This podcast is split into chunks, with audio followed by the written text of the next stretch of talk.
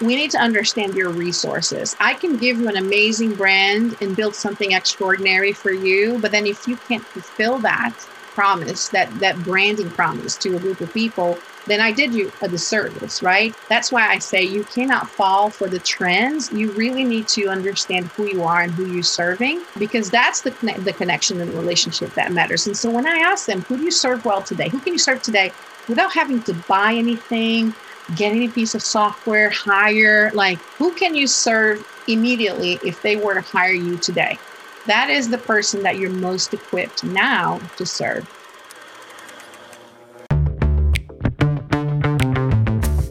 You're on a mission and you just need more people to know about it. And whether you're brand new to marketing or a seasoned pro, we are all looking for answers to make marketing decisions with purpose. I'm Monica Pitts a techie, crafty business owner, mom, and aerial dancer who solves communication challenges through technology. This podcast is all about digging in and going digital. I'll share my marketing know how and business experience from almost 20 years of misadventures. I'll be your backup dancer so you can stop doubting and get moving towards marketing with purpose. Hello again, and welcome back to Marketing with Purpose. We're going to talk about branding today and maybe even go a little bit deeper and talk about some generational marketing and how you can define your movement, pair it with your audience, and roll that all together into a brand that really makes you front and center and unique and memorable to your audience. And I said that all really nicely because I just heard Barbara Carneiro. Oh no, I said that wrong. Carnero. No, I said it right. I just heard her say it like just before we came on air. And I'm sorry, names. They're hard for me. Anyway, so she said this, and I was like, yes, this is so exciting. And so she is actually going to teach us about branding today. I'm I'm a student just like everyone else is when it comes to branding. So why don't you kick us off, Barbara, and tell us about your business and introduce yourself? Sounds good. Well, I have an agency called Word Revolution. Um, and uh, the if I were to go back to like the milestones in my business, uh, it was very accidental how, how it started. Uh, but I've always been in communications. I've always been around the arts in one way or another. Uh, and little by little, it just became a thing. And suddenly it's like, oh, this is a business and it's working and people are hiring me. And uh, so it just took me deeper and deeper into understanding, you know, the intricacies of running a business, but also running a creative business. And um, little by little, it's just like I never imagined myself doing the same thing for this long. So I must I must really like it. it's awesome that you found your niche. How long have you been doing it for? It's been a solid 22 years now. So yeah, that kind of me really fast. But yeah. that is super exciting. I sometimes feel like an old codger in business because we've been building websites for 18 years, which is kind of crazy because like how long have websites even been around? Mm-hmm. Um, but yeah, so 22 years is awesome. Um, so how, what did you do before that? Did you like, have you always been in a marketing field or tell me about that? Yeah, somewhat. So I've, I've traveled the world quite a lot. I've lived in, uh, in South America until I was 10 and then in Europe until I was 20 and then again in South America until I was 30 and now in the US, uh, and it's been past the 40. So I told my husband it's time to leave because we, we passed the pattern. Like we broke the pattern we're supposed to have left a few years ago now.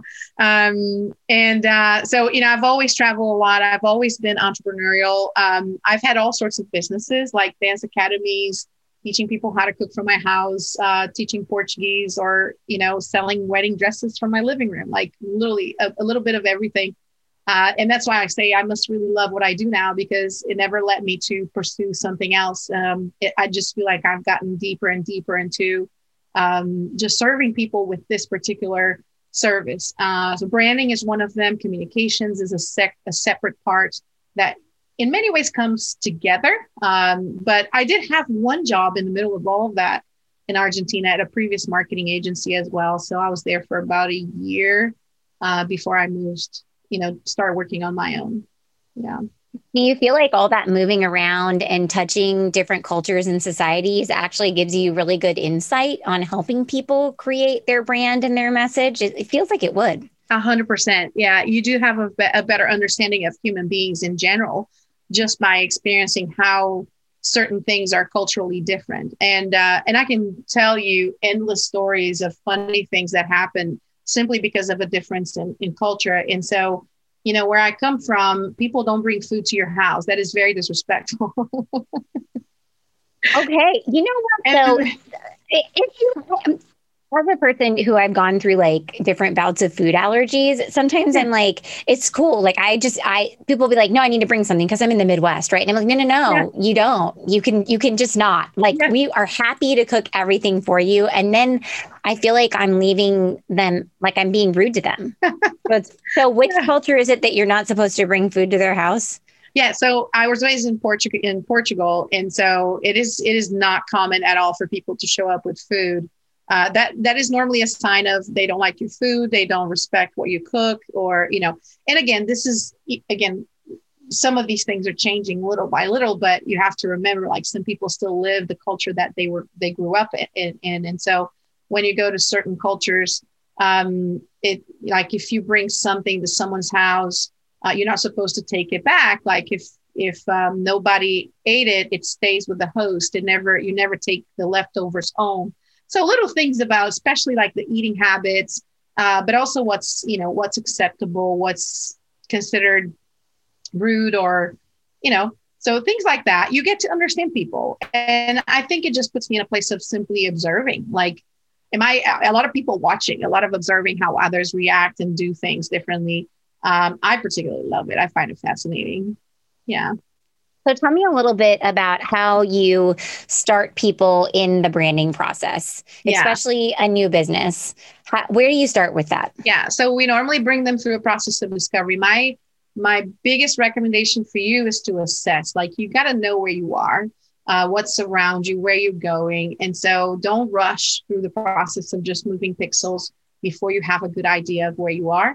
Um, and um, the the process of discovery that we have is actually uh, three meetings. And uh, in the first one, we want to get really deep into who you are, like your DNA, why you exist, the milestones of your business. And, uh, you know, those things like what makes you get out of bed? What motivates you to take action? What are the things that you dread doing? And um, when it comes to your brand, uh, what are you most excited about? Um, so, all of these questions, we brainstorm for a solid hour in the first meeting to get really close to like the essence of a business. Um, it is my belief that we all have a specific essence.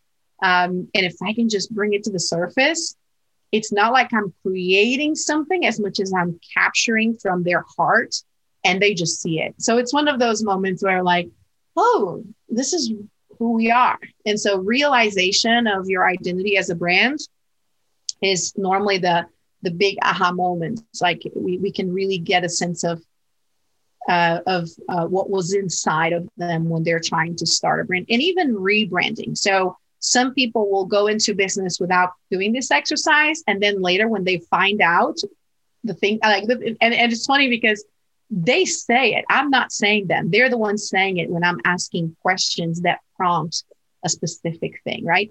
So that's meeting one. Meeting two, we go into the people on the other side of you. So who are you trying to speak to? Who do you want to reach? Who can you serve well today? Um, can we see that person? And we talk about audiences in a way that is very sterile, right? It's like this faceless mask that we can't really see. So when I think of my audience, it's normally just like, oh yeah, it's the group of I don't know these many ages, and it's men and men and women and children, and and uh, it's like it's just very very like superficial. Uh, so I, I I I I see it as I can only see the outlines of a bunch of heads. That's what I see. Um, and what we try to do is get together and go down very, very deep to seeing one person sitting across from you at the coffee shop or at the, din- the dining table. So I want them to go to the process of saying, my ideal client, my raving fan, my ambassador, the person that I want to clone over and over and over and over and over and over. I can see their face. I can picture their story. I want them to go all the way to picturing a day in the life of that person. And so a lot of people feel very itchy about this part because it feels like we're excluding people. Uh, but the reality is the more you can humanize your audience, the easier you will be able to actually connect with more people. So here's how I say it. Um, you can you have everybody on a slow track towards you slow track by doing this exercise you can accelerate the path of one of them which one are you going to pick somebody can have a faster track towards you and so you can design that track because you know what would make them move you know what would make them take action and so what i'm saying is you're not slowing down everybody else they're still coming towards you one way or another a referral. They found out about you. They they searched online and you showed up. But there's one person, one individual that you can say, I want to fast track the path for them, for that particular person. So if you do that and you can picture them sitting across the table from you, the way you design for them, the way you communicate with them, the, the language you use, all of these things will come to life by almost like by itself in many ways. Um, and then on the third meeting, we have to figure out how much of a gap exists between you and them. Uh, for example, if you're selling a service that people don't know exists yet, you have a greater gap than if you're selling sneakers and people just need to pick you instead of the next guy, the guy next door, right? So, um, understanding the gap between you and your audience is one of the components that we have to keep in mind when we're creating a brand. And that's just discovery. We haven't even done any work yet. But at this stage, we're simply asking questions. We're getting the uh, the company to, to sit down together. They're doing these exercises together. We're brainstorming. There's no wrong answers. We're kind of like just answering these questions as as you know, almost like there's a lot of gut gut responses to, and uh, people try to get them uh, sometimes like polished. And, uh, and I'm always saying, don't polish your answers. Like I want to catch that thing that you're trying to to polish. That raw diamond is really what I want to see. So that is just discovery process. Monica. I love it. And so I really latched on to what you said. Who do you serve well today? And I think, especially for small business owners, that is a powerful question because I find a lot of the times when they're at the beginning of their business, they just see so much opportunity because I feel like entrepreneurs are excellent at finding opportunity but then they get overwhelmed with opportunity. Yeah. And I feel like asking them that question, who do you serve well today, could help them narrow in on where they want to focus their opportunity right now. Yes. Is that why you asked that question? Yes. So, what we're trying to see is, um, you know, we need to understand your resources. I can give you an amazing brand and build something extraordinary for you, but then if you can't fulfill that promise, that that branding promise to a group of people, then I did you a disservice, right? So that's why I say you cannot fall for the trends. You really need to understand who you are and who you're serving, uh, because that's the the connection and the relationship that matters. And so when I ask them, who do you serve well today? Who can you serve today without having to buy anything, get any piece of software, hire? Like, who can you serve immediately if they were to hire you today? That is the person that you're most equipped now to serve. And so we don't want to like we want to keep that person top of mind in these exercises.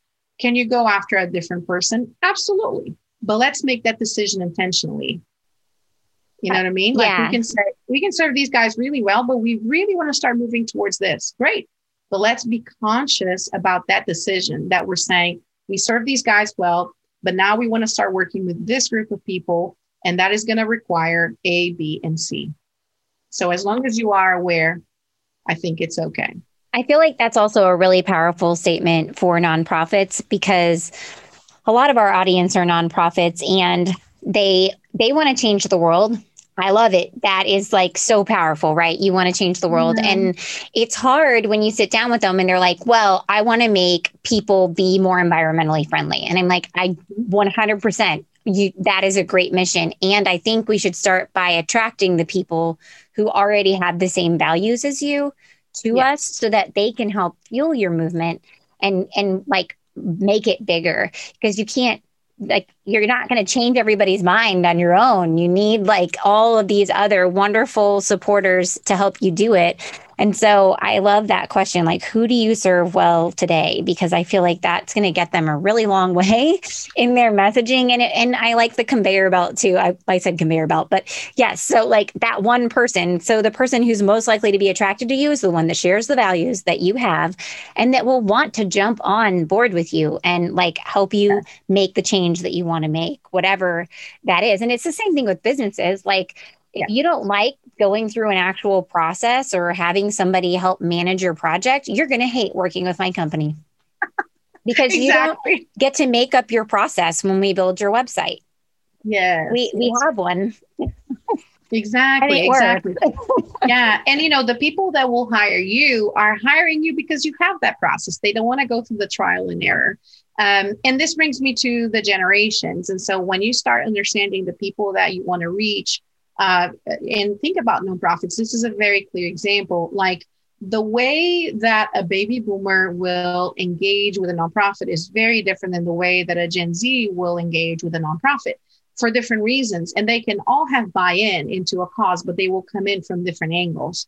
And so you have to understand uh, who, which group can you serve and connect with well today so that you can invite them into this journey in the same, you know, in alignment with who they are. Um, I, I, one of the main areas that I've been studying recently about um, generations has to do with the sense of worth. So when you think of the four main generations alive today, uh, there is something about the way that they assign worth to themselves that dictate how they relate to people, brands, the world, and so forth. So when you think of baby boomers, um, they are what we call contributors. So they feel a sense of worth when they contribute towards something. Uh, now, if I'm a nonprofit and I want to get them involved, I would focus on casting vision uh, towards, you know, the contribution that they will have towards something. Uh, and that would be the language will follow that, even the way that I'm communicating with them would focus on that. When I moved to Gen Zs, we're the first generation of people that are not li- living the nine to five. We're entrepreneurs, business owners. We can now make our own schedule, make more money than the previous generation. Uh, we have the ability to say, if I work two more hours, I will make more money, right? So we became what we call the consumer generation. And so my sense of worth come from the things that comes from the things that I know that I, that I can consume. So it sounds kind of negative, but so it's not like I don't want you to hear me saying consumerism as much as it is like if I can have more than my parents had, I feel like I was able to reach a sense of worth that is different because I saw them suffering, I saw them struggling. Yeah. And so the ability to consume shows me I've succeeded. And so consumers will want results. We're result driven. I want you to tell me that every dollar that I give to your organization will help plant three trees, right? Or how many trees? Like, yeah. uh, so it's a result driven approach. It's the what is in it for me. Um, and I want to understand the impact. These are the people that will finish the goals. Like, oh, we're $20,000 short. I'm going to, you know, I'm going to close that gap. Um, I, if I donate, I'm not going to donate to a cause. I'm going to donate to 20 bricks towards that house. And so there's a very, very tangible connection to results. I like I um, hear you on that because I yeah. feel that way. I really do. Like when um my daughters go to a school where they do like different um, community projects. And so um, one of my nonprofits, they were like, we need more clothes for okay. our secondhand store. We we need kids' clothes that are winter clothes because we're going into winter. And I was like, oh yeah, I got that.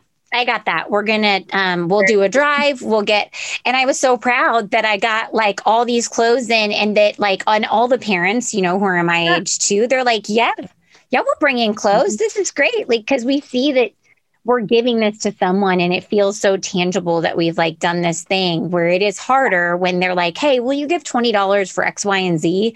I'm like, well, and it's just vague. I know. And when they're like, Hey, will you give, or will you go buy, um, will you go buy toiletries for the homeless shelter in town? My husband's like, heck yeah. And he takes my daughter to in Sam's and they come home with a whole truckload of stuff. And I'm like, what is happening here? Like, we had to park in the parking lot and all four of us had to carry it in. And I was like, oh, goodness. But he yeah. totally and you cool probably spend more than the $20. Absolutely. Um, Definitely yeah, at yeah. Sam's. Will you tell our listeners, um, like the age bracket or, or, birth times for the boomers and um, the Gen Z because not everybody just knows, right? Yeah. So this would be Gen Xers. Gen and then X. let me bring you through the two other ones while I pull up the exact data so I don't give you the wrong information. Um, and uh, when it comes to um, the next generation now, we're talking about millennials. Millennials uh, are what we call collaborators. So for them, their sense of worth is for from, comes from what they can collaborate towards. They're very global. So they're thinking about ways to collaborate with others, even from a distance, or maybe even especially from a distance, um, in the sense of creating a greater impact. So there's a great connection with purpose and impact. So here, it's not as much a you do a dollar and you get a you get ten bricks, as much as it is the purpose behind it. So my communication needs to change. The way that I even invite them to participate it would change. So um, baby boomers are born between 46 and 64. So they're they're in their 50s, 60s now. Uh, uh, Gen Xers are between 44 and 55, if I'm not mistaken. So it's between 1965 and 1980. Uh, 81 to 97, you have your millennials. And then starting in 98, you have your Gen Zs. So we have contributors for baby boomers, consumers for Gen X, collaborators for millennials, and then Gen Zs are what we call curators. So we've uh, we've gotten into a society that is just overwhelmed with options, information, everything. And so their sense of worth comes from what they can curate for others. And that's why they love the YouTubers that will unbox stuff for them because these, these YouTubers are showing them what they should buy next and they don't have to do the research. Um, and so between friends, they value the person that can uh, talk to them about the next thing they need to buy, the next ne- Netflix show they need to watch, because who would have the capacity to go to Netflix and pick something? Not me. Right? I'm exactly. a mess. I'm a mess.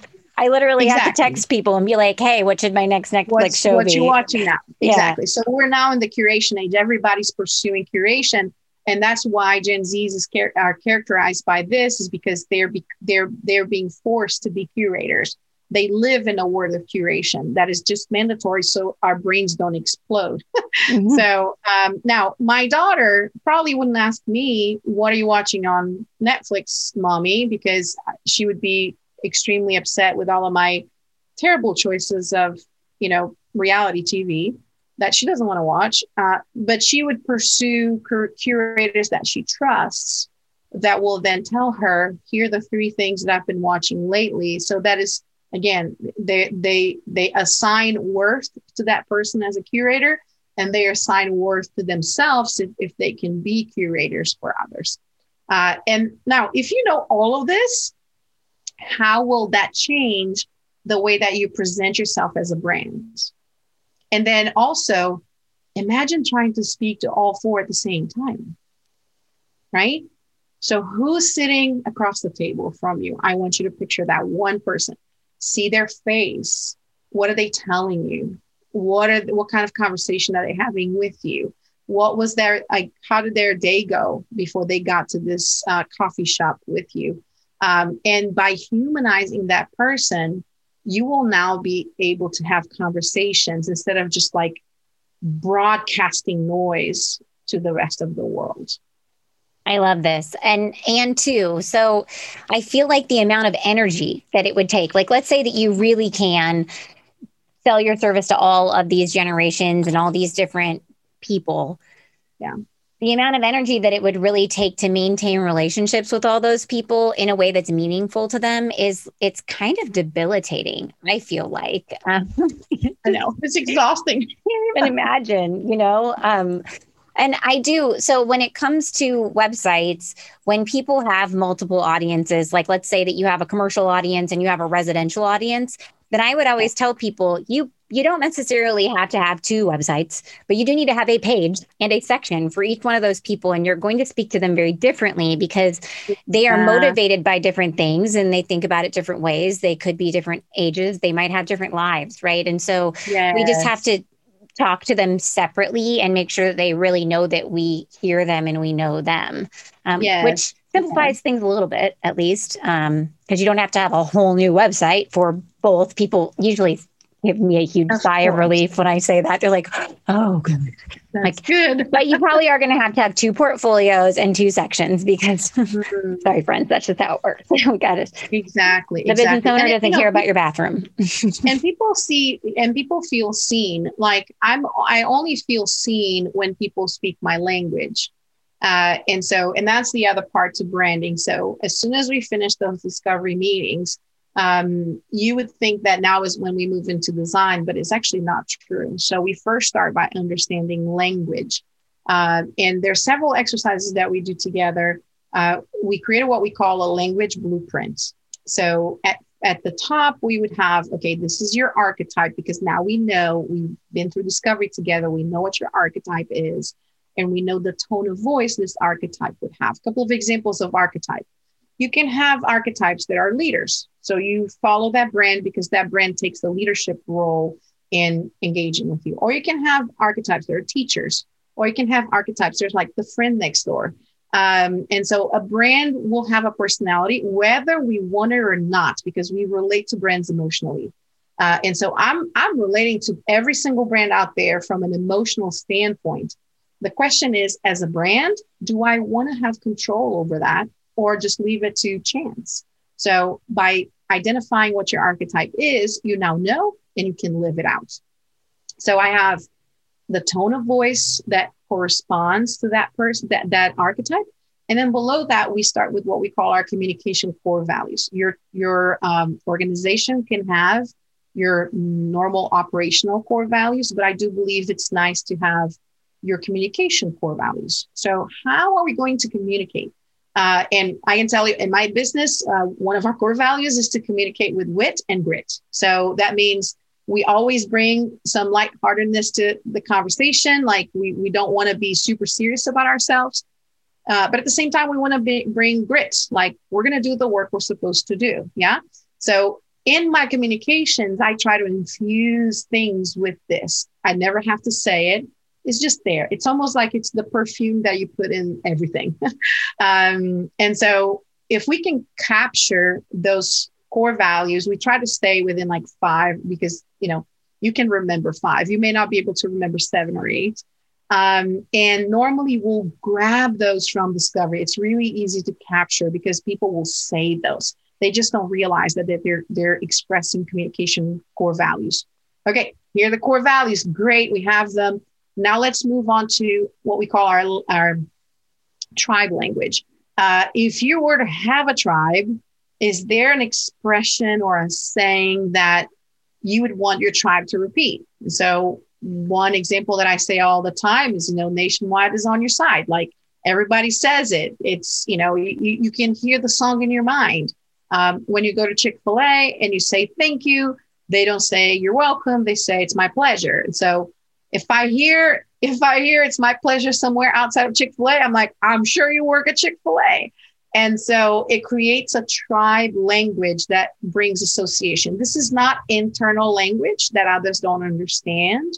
It's simply like it's that one thing that I want to repeat so many times that others start saying it to when I'm not in the room. And so I love for brands to have at least one sentence. It does not have to be their tagline like nationwide uh, it could be an expression like what Chick fil A does. So um, we want to have something that we repeat over. Our employees are saying it, our team members are saying it, our clients are saying it, and people start recognizing us for that. And then finally, we take it a step even deeper and we create what we call your movement language.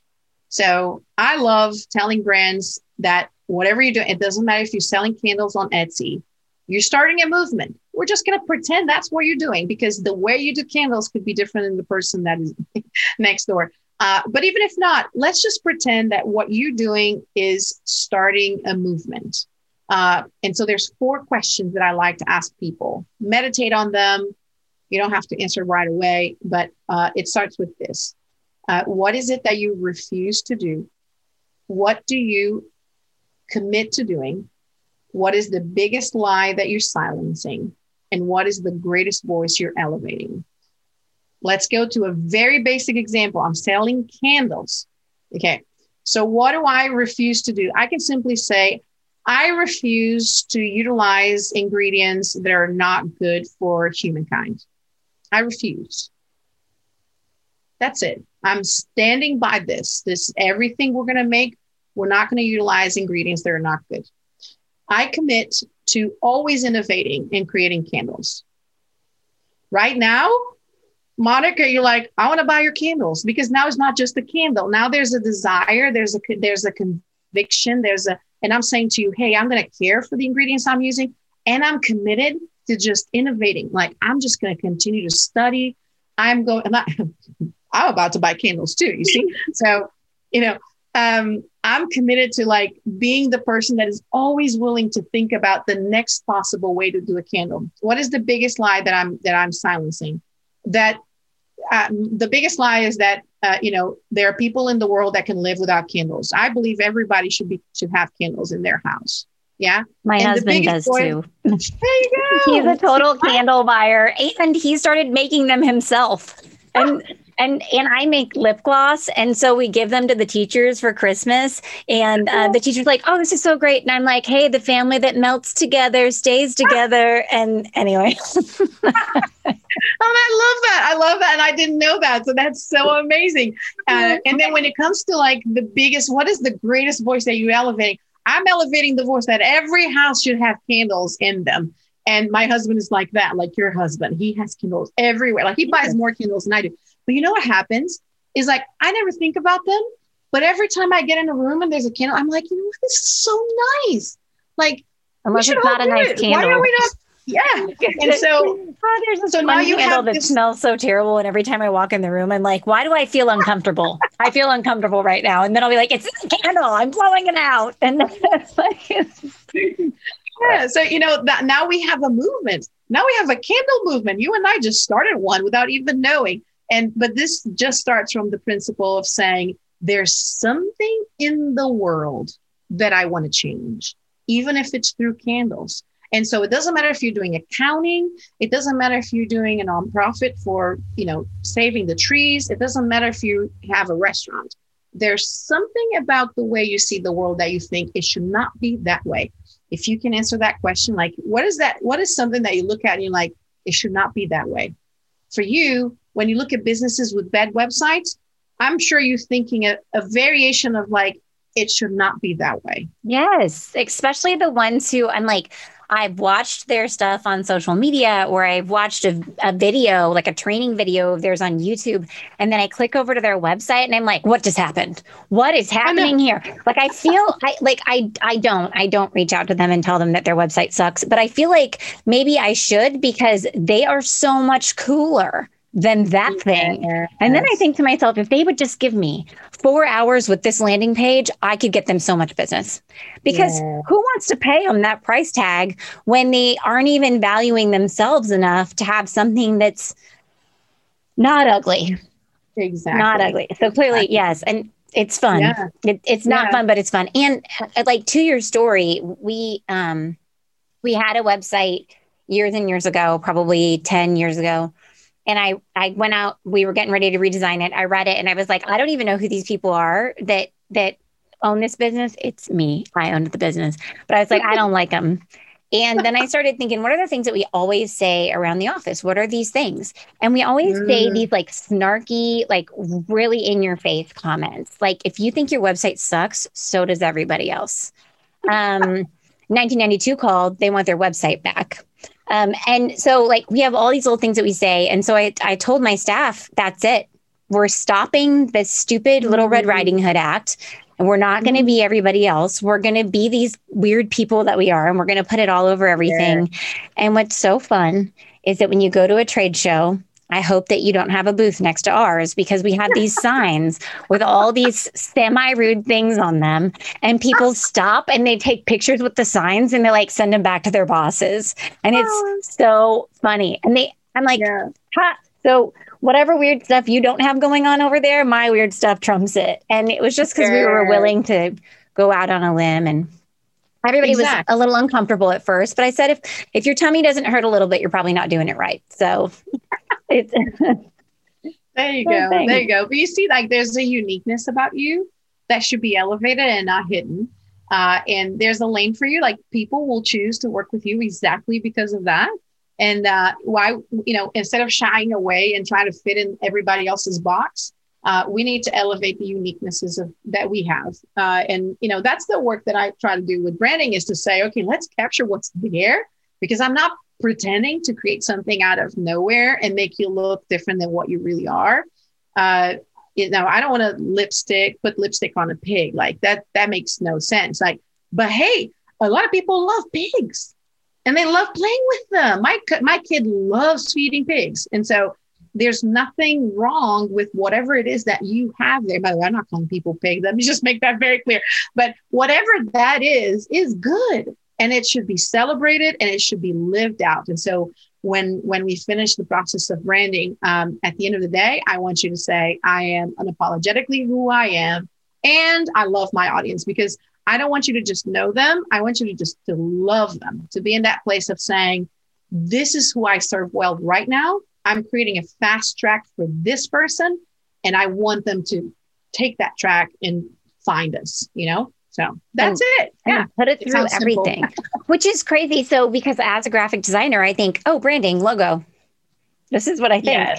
And then yeah. what you just described is like, it's it's part of your business plan almost. Do You know what I mean? Like this should be something that you it's part of your culture, it's part of the way that you talk internally, it's how you talk with your clients, it's how you present yourself when you're out in public or in your marketing. So like it feels like what you're saying is that my brand isn't just my logo.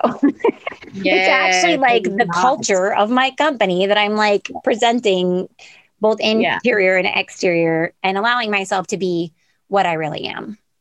Yes. And so uh, picture it this way we always think of uh, branding as the visual, mm-hmm. uh, but besides the visuals, you actually have the sounds, the smells, the feeling. Uh, there's so many things that come with your brand that you just honestly, if you're saying, I'm just going to do the logo side, you're just saying, I don't want to have control over the rest. That's all you're saying. I don't want to have control. That means people can perceive you any way they want to because you're not controlling those pieces. So imagine taking control over those pieces and say, when they hear us speak, I want them to hear in this tone. When we when we present ourselves in a certain way, I want them to feel this way. And so it's like control the perception because you have control over it. You can at least be intentional about it. Uh, and um, you know, have you seen the uh, you know, when the the coronation that we had recently with um, with the king, the, the king of England now, and you see the kids and they're like all well dressed and they're like, oh, like they don't want to be there. it's the same thing. You put a nice little clothes on, but what's inside is not what's coming out on the outside at all. And so I would rather you have that kid playing in the yard and happy then just put a nice little piece of clothes on, which is just the logo part, the visuals, and then send them to the wrong place. And so your brand is the same way. Like, don't just dress it. You've got to know, you know, what makes sense um, for you. And there's a lot of freedom if you know what's inside. If you know what it is, freedom. And by being yourself, you're going to attract the people that are going to respect and love you and want to work with you. And that's a really powerful thing. And that's going to make you happier in the end for sure. Yes. Like. Yes. Well, because it's clear. If, you know, people follow clarity. If you have confusion, you lose, right? I think uh, Donald Miller said that. Like, if you confuse, you lose. So if there's confusion, then you can't expect people to follow along and to embrace and to, you know, become ambassadors of who you are.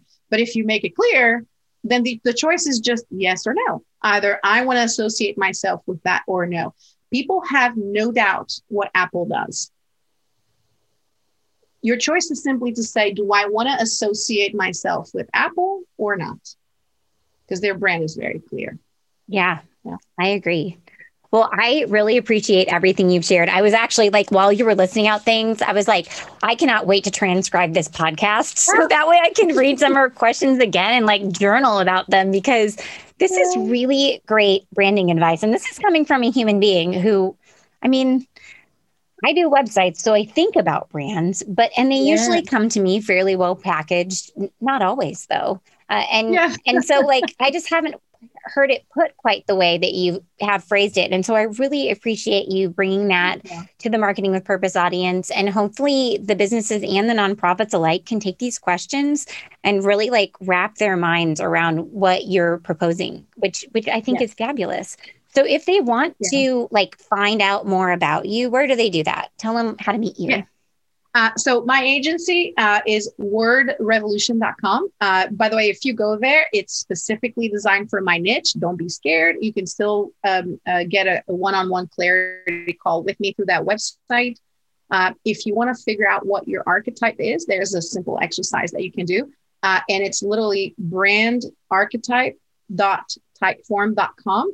Um, my personal website is just my name, barbaracarneiro.com. And uh, there you can find places where I'm speaking at and, you know, work that I'm doing.